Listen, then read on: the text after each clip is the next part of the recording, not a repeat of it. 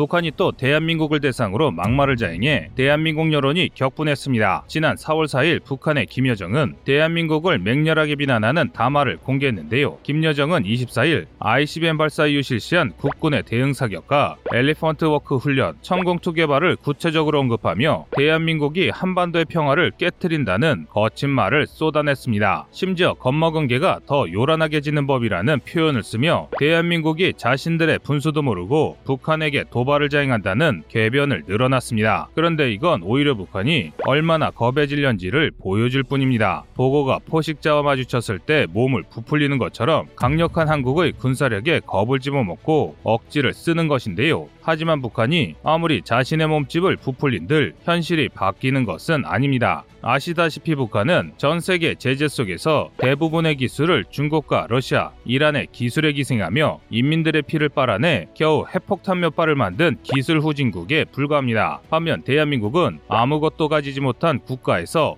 여러 가지 기초과학 기술을 발달시켜 첨단 기술 강국으로 발돋움하고 있는 명실상부 세계 최고의 기술 강국입니다. 당연히 북한이 뻗대는 것도 한계가 있을 수밖에 없습니다. 그 증거로 북한은 바로 다음 날인 4월 5일에 북한을 도발하지만 않는다면 남한은 무력 상대가 아니라며 변명했습니다. 전날까지의 과격 발언이 어디까지나 협상을 위한 화전양면 전술이었음을 드러낸 것인데요. 하지만 그것과 별개로 북한의 핵공갈은 실존하는 핵무기에 기반을 둔 명백 한 안보 위협입니다. 따라서 이에 대한 완벽한 대비책이 필요한데요. 그런데 이 대비책을 얼마 전 우리 군이 내놨습니다. 지난 3월 30일 우리 군은 한국형 고체 연료 발사체 시험 발사 성공을 공개했습니다. 지난해 5월 22일 미사일 지침이 폐기된 지 1년도 채 걸리지 않아 핵탄도 미사일 개발에 필요한 모든 기술을 확보한 것인데요. 이를 통해 대한민국의 우주 기술력이 북한의 로켓 기술을 아득히 뛰어넘는다는 것을 증명했습니다. 그런데 문제가 생겼습니다. 국내 민간 연구진을 중심으로 군이 고체 로켓 기술을 발표한 것이 잘못됐다는 주장이 나왔기 때문입니다. 이로 인해 국내 여러 전문가들 사이에서 논쟁이 크게 벌어지고 있습니다. 하지만 많은 국민들이 고체 로켓에 대한 상세한 정보나 논란에 대해 정확한 소식을 듣지 못하고 계십니다. 그래서 준비했습니다. 오늘은 자주강군의 첫 단초가 될 한국의 고체 연료 발사체 시험에 대해 알아보겠습니다.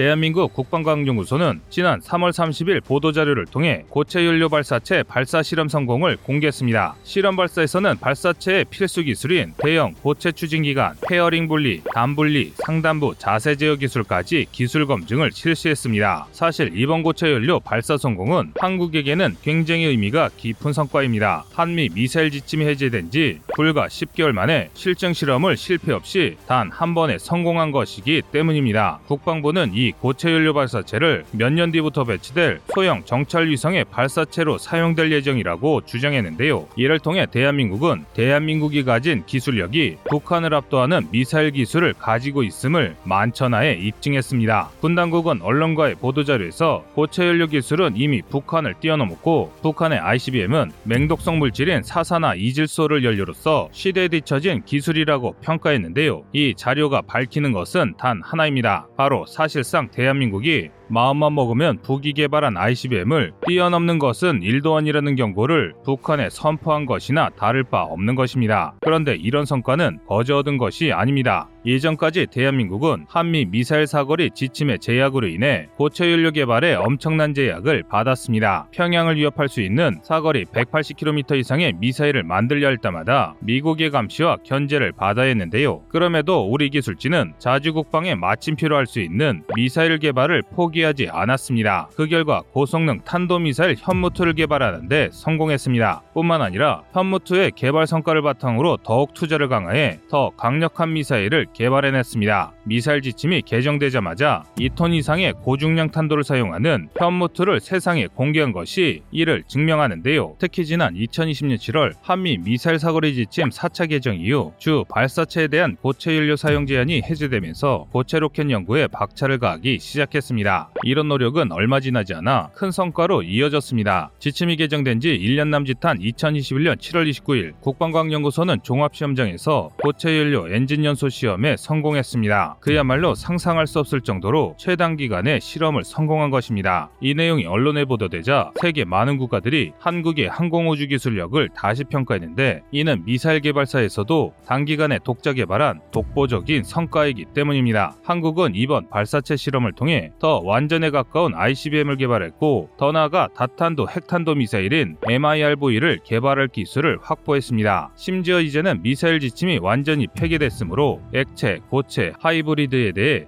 아무런 제약 없이 마음껏 우주 로켓을 만들 수 있으므로 더 빠른 발전도 충분히 가능한 상황입니다. 이 정도면 핵탄두만 없는 핵무기 보유국이라 할 만한데요. 하지만 우리 군의 성공적인 시험 발사가 긍정적인 효과만 남겼던 것은 아닙니다. 한국의 민간 우주 전문가들은 오히려 이번 시험 공개로 대한민국이 추가적인 로켓을 개발하는데 차질이 빚어질 수 있다고 우려 중입니다. 그 이유는 바로 국제무기 거래 규정, 일명 ITAR를 위반했다는 것인데요. ITAR에 따르면 군이 주도하는 로켓 개발은 ICBM 등의 대량 살상 무기 개발로 여겨질 수 있으며 이런 우주 발사체를 개발하는 국가는 ITAR에 따른 제재 대상입니다. 그래서 우리 전문가들은 이번 로켓 공개를 군이 주도한 것을 걱정하고 있습니다. 까딱 잘못했다가는 국산화가 어려운 정밀 부품의 수급에 차질이 빚어질 수 있다는 것이죠. 이는 굉장히 심각한 문제인데요. 아무리 대한민국의 기술이 발전했다고 하더라도 우주 개발에 있어서 대한민국은 후발주자인데다 모든 정밀 부품을 자체 개발하는 것은 불가능하기 때문입니다. 게다가 이타르 위반국으로 지정될 경우 최악의 경우 우주 기술 개발에서 한국이 배제될 위험도 있습니다. 이 때문에 우리 국방부는 추가적인 보도를 통해 무기로 사용할 가능성을 일축했습니다. 또 위성 발사 과정에서 경제성을 극대화하기 위해 고체 연료를 개발했을 뿐이라고 항변했는데요. 실제로 고체 연료는 민감한 액체 연료보다 구조가 간단해 대량 양산에 강점이 있습니다. 그래서 군도 고체 연료를 이용해 수명이 짧은 소형 위성이나 초소형 위성을 올릴 계획입니다. 이렇게 많은 수의 소형 위성을 올리기 위해서는 비싸고 관리가 어려운 액체 연료보다는 고체 연료를 개발해 가성비 있게 운용하는 것이 경제적인 측면에서 이득입니다. 하지만 그렇다고 한국이 진짜 고체 로켓으로 무기를 만들지 않겠다는 것은 아닙니다. 사실 이번 발표는 그저 눈 가리고 아웅에 불과한데요. 앞서 설명했다시피 발사체는 무엇을 탑재하느냐에 따라 로켓이 될 수 있고 미사일이 될 수도 있습니다. 게다가 우리 군은 이미 고체 연료를 사용하는 현무 시리즈를 실전 배치한 나라입니다. 이미 고체 로켓을 무기로 사용하는 대한민국이 귀에 걸면 귀걸이, 코에 걸면 코걸이인 국제법을 지키자고 전쟁 억지력이 있는 ICBM 개발을 포기할 이유는 그 어디에도 없습니다. 오히려 대한민국을 위협하는 북한과 중국의 핵위협에 맞서기 위해 ICBM급 발사체를 더 서둘러 확보해야 할 필요가 있습니다. 따라서 이번 시험 공개 이후로는 고체 로켓 개발은 민간이 주도할 것으로 예상되는데요. 그 중에서도 소형 위성을 발사할 때 쓸 작은 고체 로켓이 아니라 차세대 우주 개발용 고체 로켓 엔진 개발에 한국은 집중할 것으로 보입니다. 그런데 이런 상황에도 불구하고 우리 국민들이 한국의 로켓 기술을 무시하고 있습니다. 북한은 이미 수년 전 ICBM을 개발해 성공한 데다 불과 수주 전에 더 고성능의 핵미사일을 개발한 것에 비하면 대한민국의 역량이 너무 뒤처진다는 것입니다. 그런데 전혀 그렇지 않습니다. 핵공가를 서슴치 않는 북한의 ICBM 개발은 매일 떠들어대는 헛소리와 달리 그다지 내세울 만한 것이 없습니다. 오죽하면 실패한 미사일을 성공했다고 조작할 정도인데요. 이번에 북한이 자랑스럽게 공개한 3월 24일 ICBM 실험 영상은 한미 양 국에 의해 조작된 영상으로 판명났습니다. 구체적으로 말씀드리자면 지난 3월 14일 북한은 이미 실증에 성공한 화성 15형을 발사했습니다. 그 뒤 이를 새로 개발한 화성 17형 미사일과 엮어 마치 새로 개발된 미사일을 쏜 것처럼 사건을 조작했습니다. 심지어 화성 15형 발사를 성공시키기 위해 탄도 중량까지 줄여가며 생쇼를 했는데요. 하지만 한미 정보 당국의 영상 분석으로 결국 실체가 전부 폭로되고 말았습니다. 우리 정보 당국에 따르면 북한 이 공개한 영상은 발사 당시의 기상, 로켓 발사 후 그름, 김정은이 탑승한 버스의 위치, 김정은의 손가락 부상 등을 분석했을 때 3월 24일의 상황과 전혀 맞지 않는다고 분석했습니다. 즉 북한은 미사일 발사에 성공한 것처럼 조작을 자행한 것인데요. 이는 3월 16일 순안에서 발사한 화성 17형이 평양 상공에서 산산이 부서져 추락한 사건을 만회하기 위한 시도로 보입니다. 이 사건으로 인해 평양에 사는 거주민이 일부 피해를 입었는데요.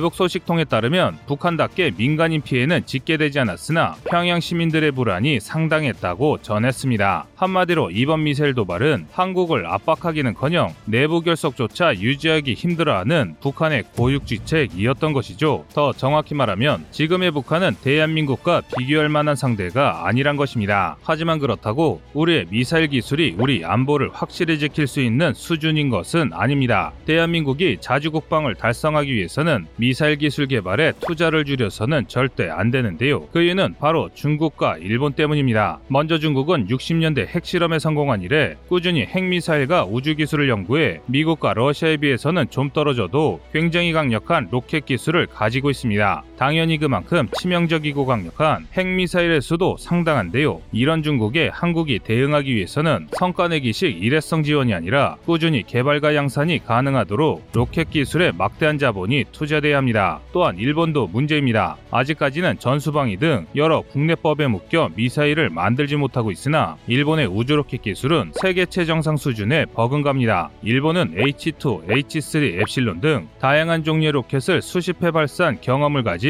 세계적인 우주 조직 작사를 가지고 있는데요. 따라서 마음만 먹는다면 언제든지 핵탄도 미사일을 개발할 수 있는 상당한 저력을 가진 나라가 일본입니다. 그러므로 대한민국이 주변국의 위협에서 살아남기 위해서는 더 빠르고 강력한 추진체를 개발하는데 막대한 투자가 이뤄져야 합니다. 하지만 최근까지 항공우주 산업에 대한 대한민국의 지원은 굉장히 미비했습니다. 그 이유는 주변국과 달리 우주를 전담하는 전문기관이 없었기 때문인데요. 하지만 다행히 5월 출범하는 새 정부에서 항공우주청 설립을 추진하고 있습니다. 이로 인해 우리 국민들의 적절한 감시와 지원이 있다면 대한민국의 우주기술력이 크게 발전하는 계기가 될 수 있을 것으로 보입니다. 여러분의 생각은 어떠신가요?